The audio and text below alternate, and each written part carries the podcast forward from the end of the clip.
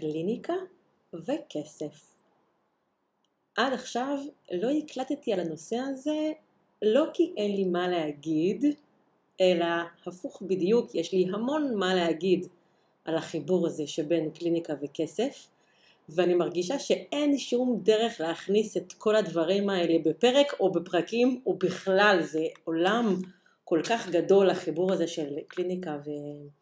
וכסף, ובכל זאת הגיעו אה, אליי השבוע כמה וכמה שאלות או כמה וכמה בעיות שקשורות בקליניקה וכסף אה, והרגשתי שהנה הגיע הזמן להתחיל לגעת בזה לאט לאט. אז על מה אנחנו נדבר היום? נתחיל בלמה בכלל קליניקה וכסף אה, זה עושה, יכול לעשות בעיה, מאיפה זה בכלל מתחיל. נדבר על מי קובע את עלות הטיפול, מה קורה כשהעלות היא גבוהה מדי, מה קורה כשהעלות היא נמוכה יותר, אה, האם זה נכון לקבוע את עלות הטיפול שלנו, המפגשים או התהליך לפי ערך? אני אדבר קצת על מה דעתי על סדרות, אה, ובסוף, כמו בכל פרק, אני אתן לכם גם כמה נקודות למה כן כדאי אה, לעשות. לפני שנתחיל אני אספר לכם שהקליניקה שלי ואני חיות ביחד כבר 17 שנה. שתינו, גם אני וגם הקליניקה, עברנו לאורך הדרך גלגולים רבים וטובים. וחוץ מזה שאני מטפלת בקליניקה שלי, אני גם מורה של מטפלים. אני מלמדת אותם את כל מה שלמדתי מהאנשים שליוויתי לאורך השנים, כולל הדברים הכל כך חשובים שמתרחשים בכלל מחוץ לקליניקה, כמו לדוגמה קליניקה וכסף, הקשר המיוחד ביניהם, הבאגים שנמצאים ביניהם אה, וכל מה שכדאי לדעת על החיבור הזה. אז יאללה, בואו נתחיל.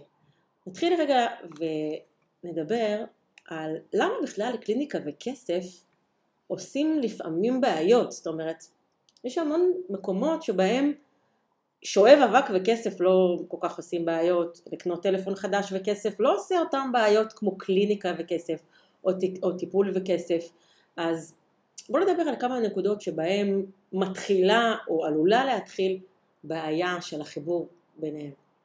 אז ככה תראו, כשמוכרים כוס או שואב אבק או טלפון נייד או חולצה, כשמוכרים מוצר, אין לנו בעיה כמוכרים להגיד עליהם כמה הם יפים, כמה הם נהדרים, כמה הם טובים, כמה הם מועילים, לשבח, להלל את המוצר, אולי אפילו להגיד שהוא יותר טוב מאחרים, כי אנחנו מדברים עליו, על המוצר. בקליניקה אנחנו משווקים את עצמנו, ולאנשים מסוימים, מטפלים, מאוד קשה לחשוב בצורה שהם מתמחרים את עצמם. ולפעמים יש איזה ניסיון להרחיק את עצמי מהשיווק ולדבר על הכלים ואז אנחנו בעצם מנסים לשווק או לתמחר את הכלים, אני מאמנת ככה וככה, אני מאסטר NLP, אני מטפלת ב-CBT, אני... כל אחד מדבר על הכלים שהוא למד או על הכלים שהוא עובד ומנסה לשווק את הכלים. אבל האמת שזה לא כל כך נכון אה, לשווק בצורה כזאת, אה, זה גם לא כל כך נכון לתמחר בצורה כזאת. אה, על הדבר הזה אני גם יכולה לדבר המון ודיברתי גם קצת לדעתי באחד הפרקים הקודמים אבל בגדול נגיד שאת הכלים שלי או, או נגיד את זה אחרת, את התעודות שיש לי, את הקורסים שאני עברתי, עברו עוד הרבה אנשים כמוני. אז זה לא כל כך יעיל יהיה לי לנסות לשווק או לתמחר את הקורס אה, NLP שלמדתי, או את הקורס אה, אימון שלמדתי, או אפילו את התואר שבע שנים שלמדתי בפסיכולוגיה, או לא יודעת כמה שנים זה. אבל זה לא כל כך יהיה נכון לשווק את זה, כי בסופו של דבר זה אומר שאני משווקת את מה שיש לי עוד אנשים כמוני. השיווק הנכון וגם התמחור הנכון, כדאי שהוא אה, יתבסס על איך הכלים המסוימים שאני למדתי מתחברים אליי כמטפלת ושם נמצא הערך המוסף שלי של מי שמגישה את הכלים הרי לא כל מי שלמדתי בקורסים שאני למדתי הוא עובד כמוני הוא לא אה, רואה את הדברים כמוני, הוא לא חושב כמוני, הוא לא מאבד את הדברים כמוני, הוא לא מ- מלמד את הדברים כמוני או מנגיש את הדברים כמוני.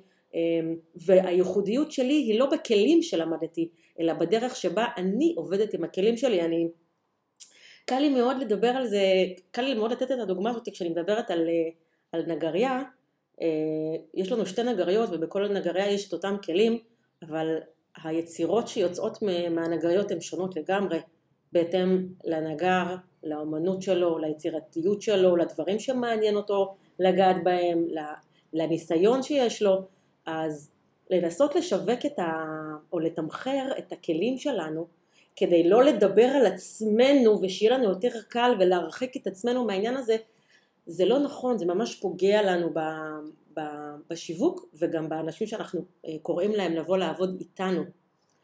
אז מטפלים שכבר הבינו שלא כדאי להם לשווק את הכלים או את התעודות, אלא לשווק את עצמם, מגיעים לאיזושהי מחשבה בטעות שהם צריכים להגיד על עצמם עד כמה הם נהדרים וחכמים אה, וטובים ומוצלחים ולכן צריך לשלם על זה כסף. וזאת חוויה לא נעימה, אבל היא לא סתם חוויה לא נעימה, זה גם טעות, כי אנחנו כמטפלים לא משווקים את הנהדרות שלנו ואת החוכמה שלנו, אנחנו גם לא מתמחרים את הנהדרות שלנו ואת החוכמה שלנו, אה, ואנחנו בטח גם לא צריכים להגיד שאנחנו יותר טובים מאחרים, או שהכלים שלנו הם יותר טובים משל אחרים. כשאנחנו משווקים וגם כשאנחנו מתמחרים, אנחנו צריכים לקחת בחשבון את העבודה שלנו. אנחנו צריכים לדבר על העבודה שלנו, לתת לאנשים את ההרגשה איך זה מרגיש לעבוד איתנו, מה הערכים שיכולים, שהם יכולים לקבל כשהם עובדים איתנו, כדי שאנשים יוכלו לבחור אם הם רוצים לצאת לדרך איתנו. והלבחור הזה הוא בעיניי מאוד מאוד חשוב, וזה לא אומר שאנשים צריכים לבחור אותי שלי כי אני הכי טובה. ממש לא נכון, א' כי אני לא הכי טובה וב' כי אין דבר כזה הכי טובה. יכול להיות שלאנשים מסוימים אני יותר מתאימה וכשאני עושה שיווק טוב וכשאני מתמחרת נכון אז אני גם יכולה להתאים טוב יותר לאנשים, אני, זאת אומרת, רגע, יהיה יותר נכון להגיד שכשאני עושה שיווק טוב ואני מתמחרת טוב, לאנשים קל יותר לדעת שאני מתאימה להם.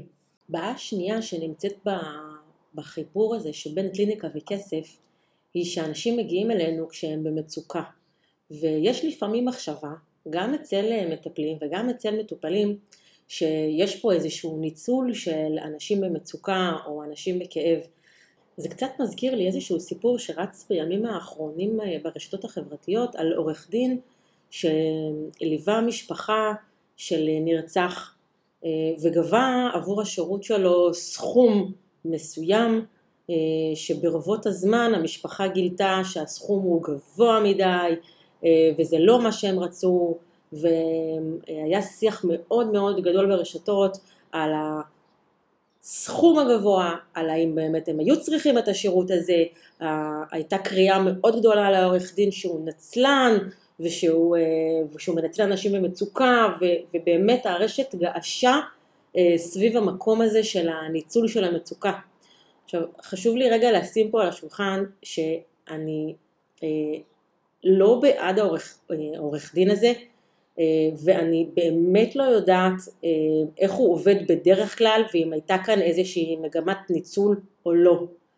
מה שאני יודעת זה שהעורך דין הזה עובד עם אנשים במצוקה. הוא כל האנשים שהוא מלווה, התחום שהוא מלווה זה אנשים שנפגעו אה, פגיעות כאלה ואחרות והוא פוגש את האנשים שהוא מלווה כשהם במצוקה. אם, לוקח, אם הסכומים שהוא לוקח הם הזויים או לא, זה כבר לא העניין שלי להגיד הוא מחליט על הסכום שהוא אה, מבקש, הקהל שלו אה, לוקח בחשבון את הסכום הזה ומחליט אם הוא רוצה לשלם את הסכום הזה. וכל הקריאה הזאת שהייתה עכשיו לאחרונה שהוא מנצל כאבים של אחרים, זאת קריאה שהיא מאוד מאוד לא הוגנת. אני יכולה להגיד לכם שבאופן אישי אני חושבת שהסכום שהוא לקח מאוד מאוד גבוה, אבל זה לא משנה את העובדה אה, שזה הסכום שהוא לוקח, וגם אני לא מכירה מספיק את השוק הזה, אם זה הסכומים, מה הוא עשה בשביל הסכומים האלה, זאת אומרת אנחנו מאוד מאוד נזעקים בגלל הניצול הגדול של אנשים במצוקה, אבל ואולי הוא גם באמת ניצל אנשים במצוקה, אני לא יודעת, יכול להיות שהוא באמת ניצל, אני לא מכירה את כל פרטי הסיפור. אבל אנחנו, אני מדברת על הסיפור הזה כי אנחנו לא יכולים בכל פעם שבה אנחנו באים לעזור לאנשים במצוקה, להיכנס לה, לעזרה הזאת מתחושה של ניצול. זה, זה, כי זה באמת לא נכון. עכשיו, איך אני מתמודדת עם המחשבה הזאת? אמ, נתחיל ונגיד שאני כמטפלת לא אחראית על מצוקות העולם. אני לא גורמת למצוקות כדי שאני אוכל לטפל בהן. אני לא עושה לאנשים רע כדי להגיד להם שהם צריכים אותי. זה קצת מזכיר לי איזה מערכון, לא זוכרת בדיוק מי זה היה במערכון, אבל אה, איזה מערכון על איזה זגג ששובר חלונות בשכונה כדי שתהיה לו עבודה. אז מטפלים הם, אני מקווה, בוא נאמר ככה, המטפלים האיכותיים לא יוצרים מצוקות כדי שהם יוכלו לטפל בהם. האמת היא שלאנשים בעולם יש מצוקות. ומה שטוב זה שבעולם הזה שיש בו אנשים שיש להם מצוקות, זה שיש גם אנשים אחרים שיש להם כלים וידע איך לעזור במקרה של מצוקה. וגם צריך לזכור שכדי לעזור לאנשים במצוקה צריך להיות מקצוען. ככל שהבעיה יותר קשה, יותר מטרידה, יותר מפריעה, ככה רוצים אדם אה, שמטפל, שהוא יותר מיומן, יותר מקצועי, יותר רציני, יותר למד, עם יותר ניסיון, וכן, זה עולה כסף כדי להפוך אדם למטפל מקצוען. זה עולה כסף. זה לא גרידיות. גרידיות יכולה להיות בכל מקום, בכל תחום, אבל אנחנו גם לא יכולים להסתכל על החיבור הזה שבין מצוקה ובין בקשה לכסף מעיניים, רק מעיניים של גרידיות.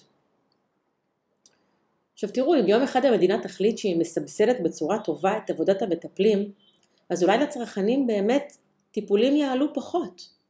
אבל בינתיים המדינה מסבסדת את הטיפולים, והרבה מאוד אנשים לא רוצים לפנות דווקא לטיפולים האלה המסובסדים, ולעיתים קרובות יש לזה סיבה למה הם לא רוצים לפנות דווקא לטיפולים המסובסדים האלה. חשוב לי להגיד רגע, לא תמיד, יש טיפולים מסובסדים ומטפלים שעובדים בסבסוד שהם מאוד מאוד טובים, אבל אנחנו יודעים שבפרטי יש לפעמים מקצוענות גבוהה יותר, שירות טוב יותר, אנחנו יכולים לנסות לריב עם העולם, אבל חבל. החיבור הזה שבין טיפול ומצוקה וכסף יכול אה, לייצר את הבאג הזה של מנצל אותי בגלל כסף, או אני לא רוצה לתת לאנשים הרגשה שאני מנצלת אותם בגלל כסף, וכדאי לעבור את הדרך הזאת ולפרק, לפחות המטפל, לפרק את, ה, את החיבור המוכר הזה כדי שמטפל יוכל לתמחר בצורה נכונה את, ה, את המפגשים איתו, את התהליכים איתו, את הטיפול שלו, את הייעוץ שלו.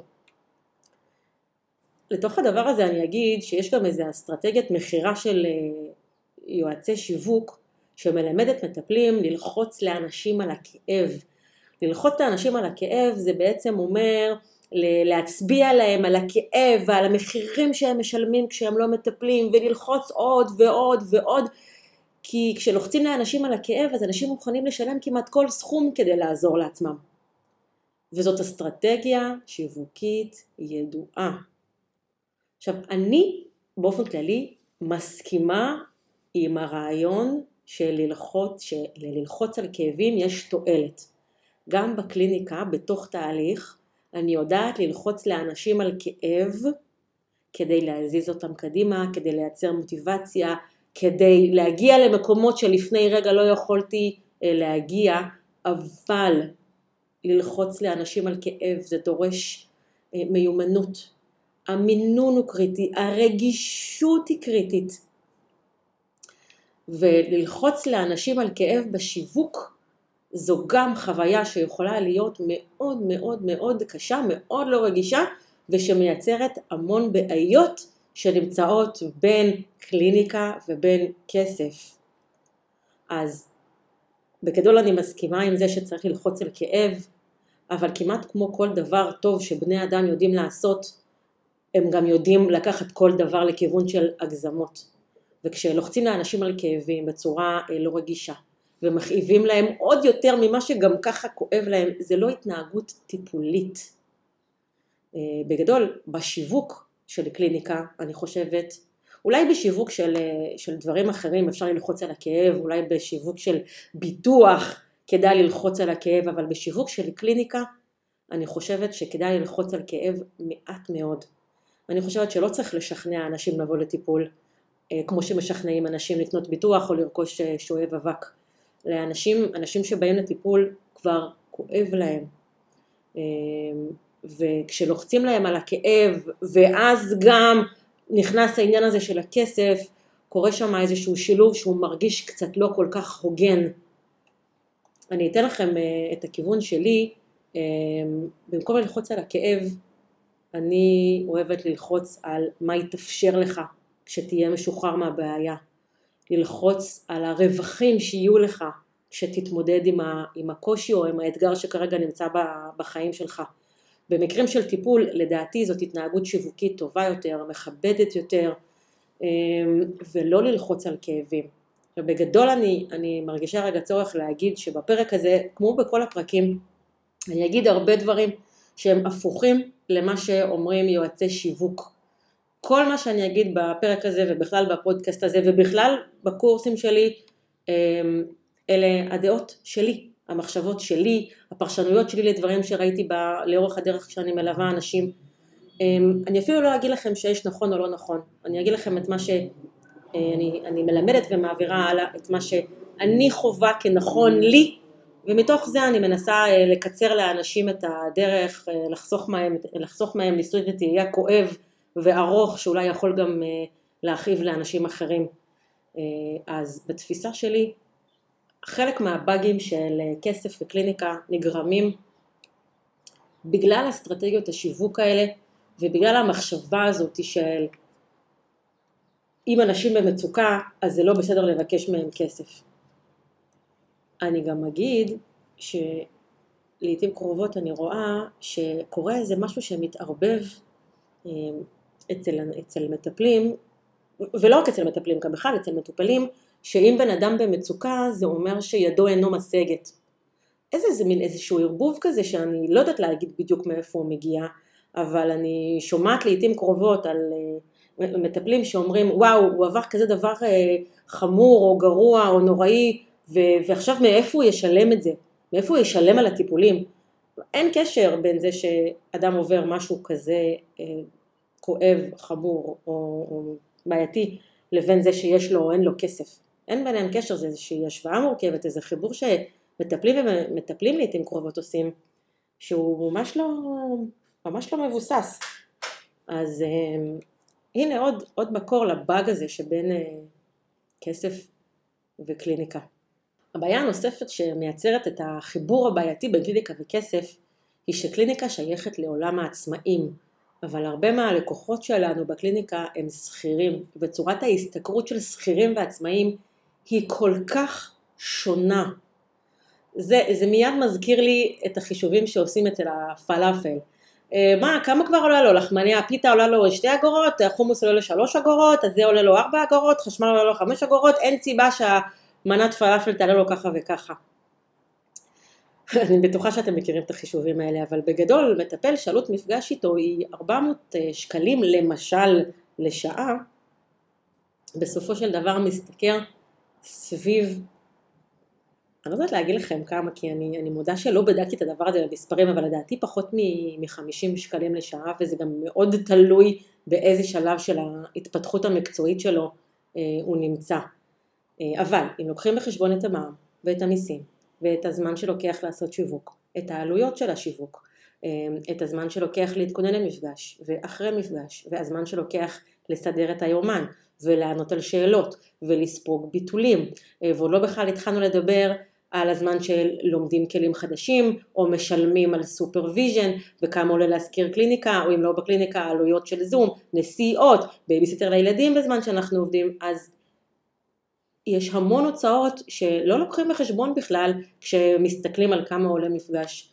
אה, ואם לוקחים בחשבון גם את זה שבשביל לשמור על רמה גבוהה בקליניקה, מטפל לא רוצה להישחק ולא רוצה לטבוע בתוך סיפור ש... אה, סיפורים של המוני אנשים, הוא לא באמת יכול לעבוד שמונה עד חמש בלהכניס כסף. קשה מאוד לחשב את השכר האמיתי של עצמאים ושל מטפלים אפילו עוד יותר. עכשיו אני מבינה שאת המטופלים זה לא מעניין, מטופל מבחינתו אה, משל, מקבל שעה, משלם עליה 400 שקל, או פגישה ומשלם עליה, או תהליך ומשלם עליה, וזה בעיה. אבל הנה, זה משהו שצריך להציף אותו, שמייצר את החיבור, את אחד החיבורים הבעייתיים האלה שבין קליניקה וכסף. והכי חמור זה שבקליניקה איכותית וטובה גם אי אפשר להבטיח תוצאות. בקליניקה טובה, אני מדברת על קליניקה מהסוג שהיא כמו הסוג שלי של אימון רגשי. אה, בקליניקה איכותית וטובה אי אפשר להגיד לבן אדם שתוך שישה מפגשים לא יהיו לו את הבעיות יותר. אני גם לא יכולה להגיד לו שתוך חמישה חודשים לא יהיו לו את הבעיות יותר. אה, אני, האמת היא שאני לא יודעת בכמה מפגשים אם לא יהיו לו את הבעיות יותר ואני גם לא יודעת אם בכלל נגיע למצב שאין לו את הבעיות יותר. אה, אני חושבת שמי שעובד בקליניקה כמו של אימון רגשי או של אימון או, או, או בתחומים הנושקים האלה, גם פסיכולוגיה, אה, ומבטיח הבטחות הוא או טועה במקרה הטוב או מטעה במקרה הרע.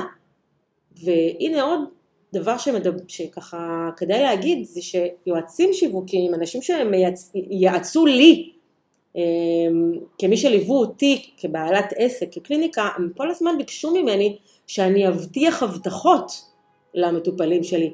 הם כל הזמן אמרו לי שאם אני לא אבטיח הבטחות, אז למה שאנשים יבואו?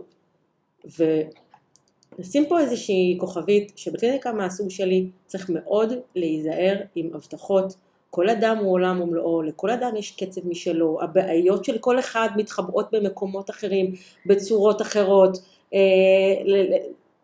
לאנשים לוקח זמן אחר להפנים ויש להם פניות שונה להתאמן אה, אז אנחנו אף פעם לא יכולים לדעת בכמה מפגשים אה, מדובר וגם אם ראיתי שסטטיסטית סטטיסטית, רוב האנשים שמגיעים אליי עם בעיה מסוימת יכולים לסיים את התהליך אחרי כך וכך פגישות תמיד יש את האדם הזה שאצלו זה יותר ודרך אגב עליו אני חושבת כי אם אמרתי שב-12 מפגשים למשל אנחנו אמורים לפתור את הבעיה שלך ואז עברנו ל-12 מפגשים והוא לא פתר את הבעיה שלו, תחשבו איזה מחשבות אה, מתקיימות בתוך אה, ראש של בן אדם כזה. אני איטי, אצלי הכל מסובך, אני דפוק, הדברים אצלי חמורים.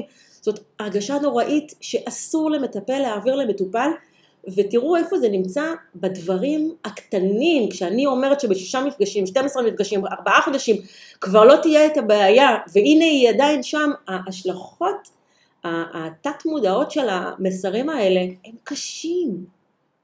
אז אני לא יודעת כמה מפגשים צריך, ואני גם לא יודעת אם נצליח לפתור את הבעיה. אני אגיד לכם מה אני כן אה, למדתי להבטיח, ובקליניקה מהסוג שלי צריך מאוד להיזהר עם הבטחות. אני מבטיחה להגיע למפגש שלנו הכי מקצועית והכי מקצוענית שאני יכולה.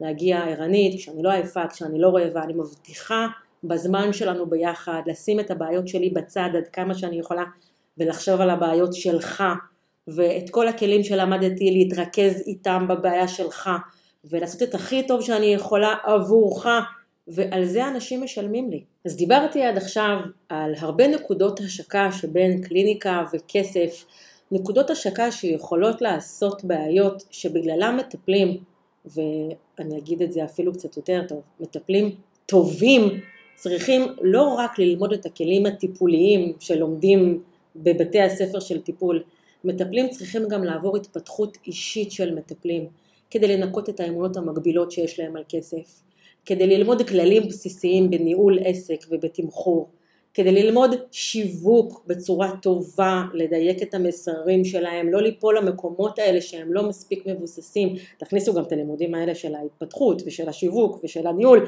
לתוך ההוצאות ותראו כמה השכר של המטפל הולך ויורד, אבל כן, מטפלים טובים, מטפלים מקצועיים, צריכים לעבור התפתחות אישית של מטפלים כדי להיות מסוגלים להתמודד טוב עם הנושא של קליניקה וכסף.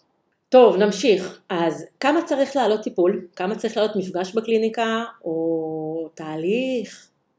התשובה שלי, אמיתי, של שלי, היא לא יודעת. אני באמת לא יודעת. או יותר נכון, אין לי תשובה טובה. אין לי תשובה טובה ואני פשוט אשאיר את זה ככה ואני אעבור לשאלה הבאה, אני מקווה שההתייחסות שלי בשאלות הבאות אה, תעזור לכם למצוא את התשובה לכמה צריך לעלות טיפול בקליניקה שלכם. אז השאלה הבאה שנענה עליה היא מי קובע את עלות הטיפול? אז מי שקובע את עלות הטיפול, או את עלות התהליך, או את עלות המפגש, הוא המטפל, כבעל עסק. אם הוא יודע לשווק את עלות המפגש בצורה שתשכנע את הלקוחות שלו, אז כל סכום שהוא ינקוב בו הוא סכום אפשרי. רגע, אני אגיד את זה עוד פעם. מי שקובע את עלות הטיפול הוא המטפל. ואם הוא יודע לשווק את עלות המפגש, התהליך, בצורה שתשכנע את הלקוחות שלו, אז כל סכום הוא אפשרי. ואז שואלים אותי גם סכומים, סכומים הזויים, והתשובה היא כן, גם סכומים הזויים.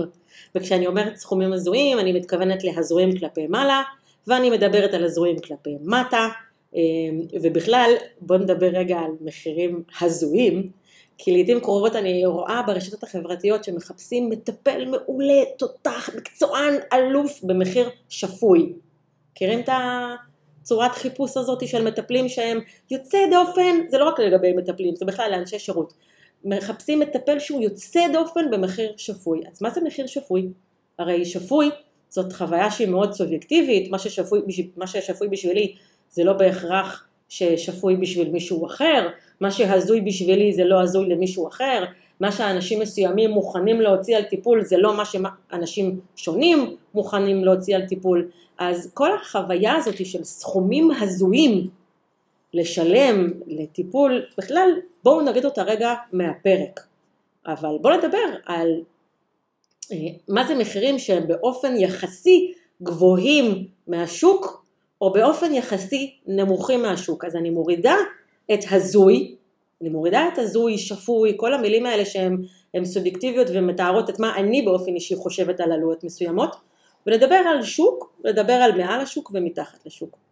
אמ, אני בטוחה שמה שאמרתי עכשיו מאוד אה, יעזור למטפלים מסוימים שהם אה, רואים את הצורת חיפוש הזאת של אה, מטפל תותח במחיר שפוי, זאת הרגשה כזאת מאוד לא נעימה. זה כאילו אם אתה רוצה מטפל תותח אז אתה צריך להיות מוכן לשלם מחיר תותח, לא? או אם אתה רוצה מטפל מעולה אז לא יכול, כאילו על מחיר סביר מקבלים מטפל סביר, לא? משהו שם בחיבור, בחוויה הסובייקטיבית מאוד שונה וגם יכול מאוד מאוד לכווץ. אבל בואו נשים את זה רגע בצד ובואו נתקדם. לפעמים מטפלים אומרים לי, שלי, אבל אני לא יכולה לבקש כמה שאני רוצה. וזה לא האמת. מטפל יכול לבקש כמה שהוא רוצה. אם הוא עומד מאחורי הסכום שהוא מבקש, והוא מרגיש איתו בנוח, והוא יודע לשווק את הסכום הזה בצורה איכותית, מטפל כמו כל בעל עסק יכול לבקש כמה שהוא רוצה. היה לי קולגה שעלות מפגש איתו הייתה כפול שלוש מעלות מפגש איתי. הוא לא היה מקצועי ממני, והאמת שלפעמים במקרים מסוימים הוא היה מפנה אליי, ולא בגלל שהעלות של המפגשים איתי הייתה נמוכה משלו, פשוט הייתה לו אסטרטגיית תמחור שונה משלי, שאפשרה לו לגבות את הסכום שהוא רצה. האם היו אנשים, רגע אני אגיד שהסכום שהוא רצה היה גבוה בצורה משמעותית ממחיר השוק. עכשיו, האם היו אנשים שהסכימו לשלם לו את הסכום הזה? כן. האם האנשים שהסכימו לשלם את הסכום הזה היו פריירים? לא! כל עוד אתה כמטפל שקוף עושה תיאום ציפיות טוב, נותן לאנשים את כל הפרטים, לאנשים יש את הזכות לבחור למי לשלם וכמה. הקולגה הזה לא גנב כסף מאף אחד. לי הייתה תקופה שהסתכלתי על ההתנהלות הזאת מהצד וחשבתי שזה לא בסדר מה שהוא עושה. אבל כשהתבוננתי פנימה לתוך עצמי, הבנתי שהוא זה הוא ואני זו אני, ולכל אחד יש את הדרך שלו ואין נכון או לא נכון. גם הוא, הוא לא כפה על אף אחד את השירות שלו, וכל מי שהגיע אליו הגיע אליו מבחירה, והוא לא תקע לאנשים סכומים לאורך הדרך, הכל היה שם כתוב וברור מההתחלה, ואני אגיד פה בכוכבית שאנחנו, כמי שבוחר איש מקצוע, גם מטפלים, צריכים לזכור ששיווק איכותי לא אומר מטפל איכותי, זו קריאה למטופלים או לקהל הלקוחות לבדוק היטב את איש המקצוע, את המטפל שלהם, לפני שהם יוצאים איתו לדרך. אמ, לא כל מה שמשווק טוב הוא באמת איכותי. אה, כל התנאים כתובים מראש, תבדקו, תראו לאן אתם נכנסים, תקשיבו טוב להמלצות, תחפשו המלצות, תבדקו את הממליצים, והכי חשוב, תהיו קשובים לעצמכם לאורך הדרך ולאיך אתם מרגישים עם התוצאות ועם החוויה הכללית שלכם. זה מאוד חשוב, אני חושבת שלמטופלים יש אחריות פה. אה, וזה לא שאני מורידה את האחריות של המטפלים, אבל גם למטופלים יש אחריות בדרך שבה הם בוחרים את האיש שהם יוצאים איתו לדרך. אז כן, מטפל יכול לבחור, לבקש איזה סכום שהוא רוצה. יש את מחיר השוק, שזה פחות או יותר, יותר טווחים מסוימים של עלויות, ומטפלים יכולים לבקש אה, עלויות שהן הרבה הרבה יותר גבוהות, אה, כי ככה הם רוצים. אם הם יודעים לעשות את זה נכון, אז בהצלחה להם. אפשר גם אה, לדבר על אה, מחירים הזויים כלפי מטה, ועל זה אני אדבר יותר מאוחר אה, בפרק. אז לגבי השאלה מי קובע את עלות המפגשים, יש אה, האומרים שזה השוק קובע, בשוק מקובל לקחת סכום מסוים, השוק נע בין הסכום הזה והזה, ואני אומרת שזה ממש לא נכון. אני חושבת שכל מטפל יכול להחליט, כל מטפל כמו כל אדריכל, כמו כל נגר, כמו כל אחד שנותן שירות, יכול להחליט שהוא פורץ את השוק למעלה או למטה, ואם יש לו תוכנית טובה, הוא גם יצליח. אז זה לא השוק קובע, ואתם כמטפלים, אל תרגישו שאתם צריכים להיות קורבן של השוק או להתאים את עצמכם לשוק, זאת התפתחות אישית טובה של מטפלים לקבוע את עלות המפגשים. נמשיך. מה קורה כשיש עלות גבוהה מדי בקליניקה? מה זה אומר עלות גבוהה מדי? שימו לב שאני עד עכשיו לא דיברתי במספרים, אני גם לא אדבר במספרים, אני בכוונה לא מדברת על מספרים, אה, אז אני לא אומרת מה זה עלות גבוהה מדי, אבל בואו נבחן. קודם כל נתחיל, נגיד איזה משהו שהוא קצת obvious, לא על זה התכנסנו לדבר כי זה פחות מעניין, אבל כשהעלות המפגשים או עלות התהליך או עלות הטיפול גבוהה מדי ביחס לשוק, מה שקורה זה שאו שלא יגיעו אליך המטפל מספיק אנשים, או שתלמד לעשות שיווק טוב יותר.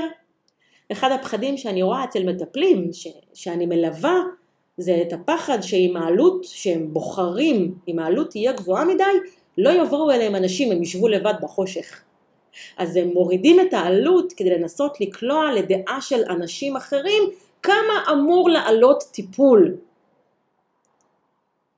משום מה לא יצא לי ללוות אנשים שהם חושבים הפוך, שהם קובעים עלות והם מוכנים להשקיע בשיווק יותר ויותר ויותר ויותר כדי להרים את המחיר למעלה. רוב האנשים שאני מלווה רק חושבים איך להוריד את המחיר למטה או איך להחזיק חזק את העלות שלהם ביחס לאחרים. אני חושבת אולי כדאי שאני אגיד עוד הפעם את מה שאמרתי במילים יותר פשוטות. כשאנחנו, כשהעלות שלנו היא גבוהה מדי ביחס לשוק, אז או שאנחנו נשארים לבד ומורידים את המחיר, או, כשאנחנו, או שאנחנו צריכים ללמוד שיווק ולעשות שיווק טוב יותר. אז זאת התייחסות של עלות גבוהה מדי ביחס לשיווק. זה קצת מעניין, זה לא כזה מעניין ביחס לעלות גבוהה מדי, שנדבר עליה עכשיו. יש עלות גבוהה מדי שאותה אני פוגשת לעיתים קרובות והיא עלות גבוהה מדי ביחס לערך שהמטפל מאמין או מרגיש שהוא יכול לספק. רואים את זה הרבה אצל מטפלים בתחילת הדרך, אבל לא רק, הדבר הזה הוא גם יכול להמשיך הרבה מאוד זמן. רואים את זה הרבה אצל מטפלים בתחילת הדרך, עלות מפגש או תהליך נמוכה, כי אני עדיין מתלמד, אני עוד לא מקצועי, אה, אז עלות גבוהה מדי לא תואמת. את הדבר הזה רואים גם לעיתים קרובות אצל מטפלים הרבה אחרי שהם כבר לא מתלמדים ו- והם כבר מקצועיים וקשה להם בגלל כל מיני אמונות מגבילות לעדכן את העלויות אבל רגע אני רוצה להקדיש כדי לדבר על עלויות נמוכות כשאני בתחילת הדרך או כשעוד לא התבסס לי מספיק הביטחון המקצועי. אני אוהבת את הגישה הזאת.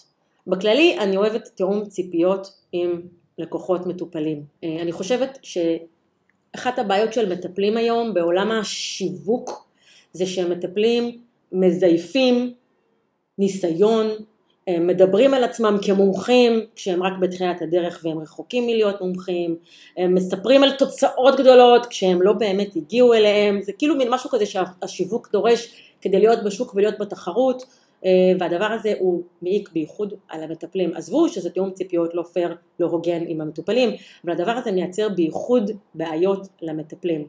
אני אוהבת שמטפלים בתחילת הדרך, מטפלים, מאמנים, אנשי מקצוע, אני אוהבת שמטפלים בתחילת הדרך אה, אומרים בצורה ברורה, אני בתחילת הדרך. זה אה, תמיד יש את המטופלים, את הלקוחות, שזה יתאים להם, שזה יתאים להם לבוא למישהו שהוא בתחילת הדרך, מכל מיני סיבות. לפעמים זה בגלל התמחור, לפעמים בתחילת הדרך שאתה עדיין לא מומחה ואתה עדיין מתלמד ועדיין לומד והדברים לוקחים לך יותר זמן ויש לך מרחב טעויות יותר גדול אז אנשים משלמים פחות על המפגש וזה בסדר, אנחנו אה, בהתאם למצב הזה שאנחנו בתחילת הדרך אנחנו גם בוחרים את מי ללוות ובאיזה מצבים ללוות, אנחנו לא, לא נבחר מצבי קיצון, אנחנו נבחר לתחילת הדרך ללוות אנשים שהסיפור שלהם, הבעיה שלהם מתאימה לתחילת הדרך, אבל תיאום ציפיות זה טוב, זה חשוב להגיד את זה, אני זוכרת אה, שהילדה שלי הייתה בכיתה א' והגיעה מורה שאמרו עליה שהיא מורה אה, חדשה. והמון אה, הורים אה, כעסו, הם לא רצו מורה, מורה חסרת ניסיון, והם חשבו שבטח היא תהיה חלשה מול הכיתה, ובטח לא, מה היא תתגלח עלינו.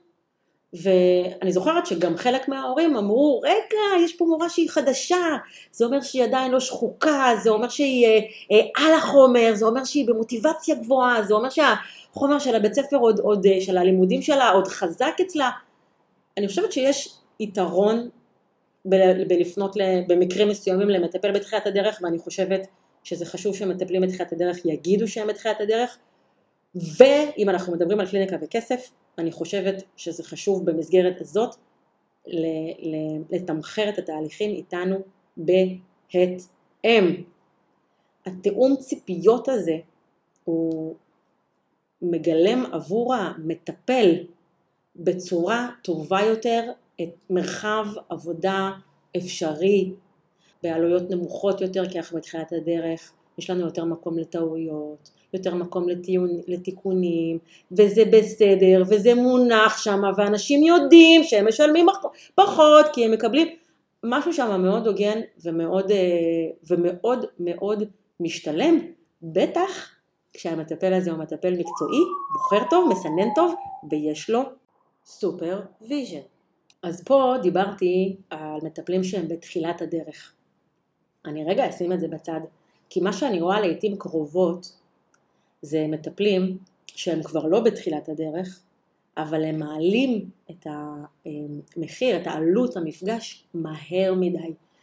במקרים שהשיווק שלהם עובד טוב, או אם הם לא ביססו מספיק את הביטחון המקצועי שלהם, הם לא ראו מספיק אנשים, הם לא חוו מספיק התחלה וסיום של תהליכים, אני לא יודעת כמה זה מספיק. מספיק זה בשביל לבסס ביטחון, ולבסס ביטחון באמת צריך לעבוד בצורה מקצועית, אבל אני רואה לעיתים קרובות שמטפלים מעלים את עלות המפגש הרבה לפני שהם ביססו את הביטחון המקצועי שלהם. וזה אומר שעלות המפגש גבוהה מדי, לא ביחס לשוק כמו שדיברנו מקודם, עלות המפגש גבוהה מדי ביחס לביטחון שלהם במה שהם מספקים, וזאת אה, סיטואציה מאוד קשה, מאוד מעיקה על המטפלים, מין מחשבה כזאת שאולי אני לא מצדיק את הסכום, אולי אני בכלל לא מצדיק את התהליך, הדבר הזה יושב למטפלים כמו אבן על החזה, ואני מזהירה מטפלים מלגדול מהר מדי מבחינה שיווקית. זה שמגיעים הרבה אנשים לקליניקה לא אומר שאתה כמטפל עברת את כל שלבי ההתפתחות של מטפלים. זה לא אומר שאתה מסוגל להחזיק כל כך הרבה אנשים מבחינה רגשית. זה לא אומר שאתה מסוגל לשמור על קשב טיפולי עם כל כך הרבה אנשים. זה לא אומר שאתה יכול להתנתק מעולמך הפרטי למשך כל כך הרבה שעות. אני חושבת ששיווק טוב לפעמים הוא בעוכריהם של מטפלים וזה שיש אנשים שמסכימים לשלם להם כסף ולבוא אליהם לקליניקה, זה לפעמים מייצר בעיה. אני ראיתי לעיתים קרובות מצבים שבהם עלות המפגשים היא פשוט גבוהה מדי ביחס לביטחון של המטפל, חוויה מאוד לא נעימה.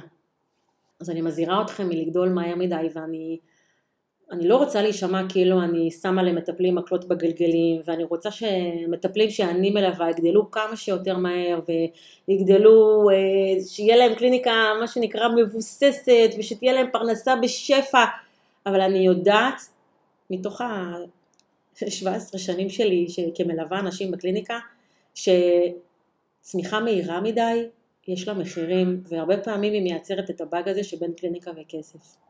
אני רוצה אה, לספר שבגל הראשון של הקורונה אני הורדתי את עלות המפגשים איתי בסכום לא מבוטל. אה, זה לא היה בגלל שחשבתי שאני לא מספיק מקצועית וזה לא היה כי מישהו שם בכלל ביקש ממני. העדכון של העלות הגיע ממני, מקריאה פנימית שלי להתאים את עצמי לבלגן העולמי שהיה לי שם מול העיניים. אני הקשבתי לבטן שלי, משהו שם בבטן שלי אמר לי שזה מה שנכון לי לעשות אה, וזה מה שאני עשיתי. אני יודעת שאם אני אחזור לעלות המפגשים הקודמת, אנשים ישלמו אותה ועדיין תהיה רשימת המתנה. אני למדתי לאורך הדרך מאוד מאוד להקשיב לבטן שלי בכל מה שקשור לעלויות ונכון לכרגע אני פשוט לא מרגישה שאני רוצה להרים את המחיר. גם אם אני יכולה ו... זה מסר שמאוד מאוד חשוב לי לשים אותו פה על השולחן, לא לגבי, לגבי בכלל מטפלים, אנחנו יכולים, וזה לא בהכרח אומר שזה מה שנכון לנו. אותו דבר קרה לי לגבי הקורס מטפלים שלי, אה, יועצת שיווק שביקשתי את העזרה שלה, אה, אמרה לי שהקורס שלי אמור לעלות כפול שלוש ממה שהוא עולה. ויודעים משהו, היא כנראה גם צודקת, על תוכנית הליווי שלה אה, שבמרכיבים מסוימים היא דומה ומזכירה לתוכנית הליווי שלי, היא גובה כפול שלוש ממני ומשלמים לה על זה. אבל אני, שלי, לא שם. אני אולי אהיה שם, אולי המחשבות שלי ישתנו, אבל כל עוד אני כמו שאני היום והמחשבות שלי כמו שהן היום, אז עלות הקורסים שלי תישאר כמו שהיא מתאימה לי. ומטפלים צריכים לגדול עם העלויות שלהם ולא לתת לעלויות להגדיל אותם, זה לא נכון לדעתי להתנהג ככה, משלמים על זה מחירים רגשיים כבדים. נדבר מהר מהר על מה קורה כשיש עלות אה, מפגשים נמוכה מדי. כמורה של מטפלים שעוזרת להם לצאת לדרך, אני רואה, אם דיברנו מקודם על סכומים הזויים כלפי מעלה, אני רואה גם סכומים הזויים כלפי מטה. ומכיוון שביקשתי מקודם להוציא את המילה הזוי, שפוי, סביר מהלקסיקון שלנו, אז רק נגיד שסכומים הזויים כלפי מטה, או סכומים, עלות מפגש או טיפול נמוכה מדי, הוא בעצם סכום שלא מאפשר למטפל להשתכר בצורה איכותית. אני לא מדברת על תקופה של סטאז', של פרקטיקום, שאמורה להיות תחומה בפרק זמן מסוים ובכמות מפגשים או טיפולים או תהליכים מסוימת. אני מדברת על מטפלים שכבר סיימו את שלב הסטאז' ולא נעים להם לעדכן עלויות, הם עושים חישובים של להיכנס למטופלים לתוך הכיס, אם יש להם את הכסף לשלם עבור השירות שלי או אין להם לשלם עבור השירות שלי. ופשוט נשארים, מתמחרים מלכתחילה נמוך מדי ונשארים לאורך זמן רב מדי עם עלויות נמוכות מדי. אז נגיד מהר שמטפלים שעלות המפגשים איתם נמוכה מדי לא יחזיקו מעמד. הם לא יצליחו להתפרנס בצורה טובה, הם יצטרכו לשלב עם עבודה אחרת ואז הם לא יוכלו להיות מומחים יותר בעבודה שלהם, האנרגיה שלהם תהיה נמוכה כתוצאה מזה, הם יישחקו לתמחר בצורה, בצורה אמ, לא אחראית כלפי מטה זו בעיה גדולה מאוד. ואני לא רוצה להמשיך לדבר על זה בפרק הזה למרות שיש לי המון מה לדבר ואם יש לכם שאלות במקום הזה בבקשה תשאלו אותי. לתמחור זאת, זו ממש אומנות רצינית שצריך לקחת אותה בחשבון, לא להיות למטה מדי ולא להיות ב- למעלה מדי ביחס לעצמך. הנקודה הבאה שאני אדבר עליה היא האם נכון לקבוע את עלות המפגשים או הטיפול לפי הערך. כי לפעמים אומרים למטפל, למטפל אל תקבע ביחס לשעה איתך או ביחס ל-12 מפגשים איתך, תקבע את עלות הטיפול ביחס לערך שאתה נותן לבן אדם וזה מחזיר אותי לסיפור שבו ליוויתי לפני כמה שנים אישה שהייתה מאוד מאוד מאוד חולה, איזושהי בעיה מוזרה בבטן הביאה אותה למצב של תת משקל ותת תזונה, היא כמעט לא יכלה לאכול כלום, איזה שלושה ביקורים במיון בחודש, תרופות מסביב לשעון ולא נמצא לה מזור. בעבודה משותפת שלנו נגענו כמו מחט במקומות הרגשיים של הבעיה שלה ובאמת תוך לא יותר משמונה מפגשים הבעיה שלה נפתרה. היא חזרה לחיים, היא חזרה לאכול, היא חזרה לפעילות, היא יצאה מהמיטה, היא חזרה להיות אימא. כמה זה שווה, כמה שווים החיים שלה? אני יכולה לגבות את עלות הטיפול ביחס לערך שהאישה הזאת קיבלה? וכשאני עוזרת לאנשים בתהליכי פוריות, כמה שווה לך תינוק? כמה שווה הביטחון העצמי כשאני עובדת עם בן אדם על ביטחון עצמי? לי, שלי, באופן אישי, קשה מאוד עם התפיסה הזאת של לקבוע אה, עלות מפגש או תהליכים בהקשר של ערך. ויש לי הרגשה שאנשים לעולם לא יוכלו לשלם ביחס לערך שהם מקבלים, וזה בסדר. מה שעוד מעניין לגבי תהליכים מהסוג שאני אה, נותנת בקליניקה שלי, זה לפעמים אני אומרת משהו, אנחנו לומדים איזה כלי או מפתחים איזשהו רעיון ואנחנו רואים את התמורה המשמעותית של העבודה שעשינו היום על הבן אדם, אבל אז הוא ממשיך לעשות את העבודה שלו גם סביב נושא אחר בחיים וסביב נושא אחר בחיים והחיים של הבן אדם הזה משתנים לגמרי בעקבות מה שלמדנו. אז איך מתמחרים את זה? אי אפשר לתמחר ביחס לערך. ושוב אני אגיד זאת לגמרי דעתי האישית. אם יש מישהו שמרגיש שהוא רוצה ללמד אותי משהו במקום הזה אני לגמרי אשמח לשמוע לסיום הפרק הזה, רגע עוד לא סיום, נקודה אחרונה לקראת סיום לפרק הזה, אה, אני רוצה להגיד מה דעתי האישית על סדרות. סדרות זה אומר שבמפגשים, ושוב חשוב לי להגיד, אני, אני מדברת על קליניקה שפועלת כמו הקליניקה שלי, אה, תהליכים של אה, אימון רגשי, שבמפגשים בעצם איתי אין לי משנה סדורה, בכל מפגש אני יודעת בדיוק מה אני הולכת לעשות. בתהליכים כמו, כמו תהליכים שמתקיימים אצלי בקליניקה, כל בן אדם מגיע עם בעיה אחרת, יש לי ארגז כלים מאוד גדול ואני בכל פעם שולפת כלי אחר, ויש לנו קצב, לכל בן אדם יש קצב האימון שלו, אנשים הם אקטיביים בתוך התהליך, יש אחד שמתאמן אה, מהר ויש אחד שלוקח לו זמן, וככה אני מדברת על תהליכים מהסוג הזה, אז לעיתים קרובות יועצים, אה, יועצי שיווק אומרים לא לתמחר לפי מפגש, אלא לתמחר לפי סדרה. אם תתמחר לפי מפגש, אז יגידו, רגע, השעה של שלי עולה ככה וככה, ושעה של יפה עולה ככה וככה, ולשלי יש תחרות. בכל העולם, בכל מה שקשור לעולם הטיפול, זה לא נכון. שעה של שלי ושעה של יפה היא לא אותו דבר, כי שלי היא אה, חושבת כמו שלי, עובדת כמו שלי, ויפה חושבת כמו יפה ועובדת כמו יפה. אז זה לא באמת שאנחנו מתמחרים שעה, כן? אבל למה אני לא אוהבת סדרות? סדרות, רגע נגיד שזה המצב הזה שבו אני אומרת לבן אדם מראש אה, עשרה מפגשים עולים ככה וככה. אנשים משלמים לי מראש כדי להבטיח את המקום שלהם ואני מה שנקרא בזה שהם שילמו לי מבטיחה גם את הפרנסה שלי ומבטיחה גם את זה שהתהליכים בכלל יקרו ואנשים לא יברחו לי באמצע הדרך.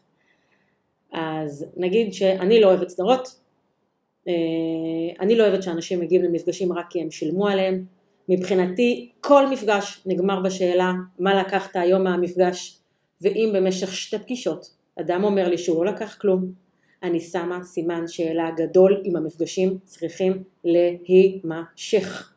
אני לא אוהבת שמשלמים לי מראש, אני באופן אישי לא אוהבת להחזיר כסף, כן אני לא אוהבת שכסף שנכנס לי לבנק אני לא אוהבת להוציא אותו אם בן אדם פתאום החליט ש...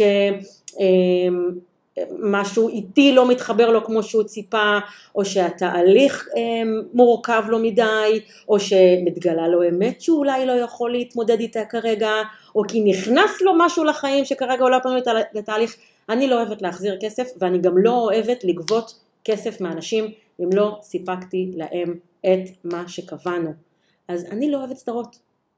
אני אוהבת שמשלמים לי אחרי כל מפגש, את מה שקבענו ואני מוודא וזאת האחריות שלי לוודא אחרי כל מפגש שאני יודעת מה הבן אדם לקח ושזה משתלם לו להמשיך להגיע למפגשים. כמעט כל יועץ שיווק יגיד לי שזה לא נכון לעבוד ככה אבל הנה מה שחשוב לי להגיד וזה אולי באמת המסר הכי חשוב לי בפרק um, הזה.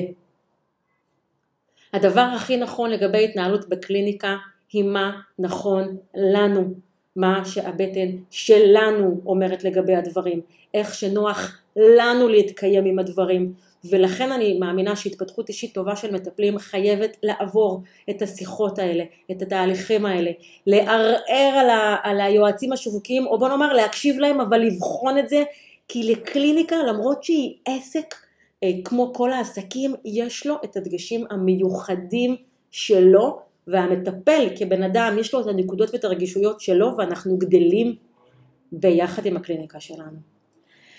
או, לסיום אני אגיד כמה הצעות למה אני כן חושבת שצריך לקרות כדי שאנחנו נוכל לתמחר נכון לנו.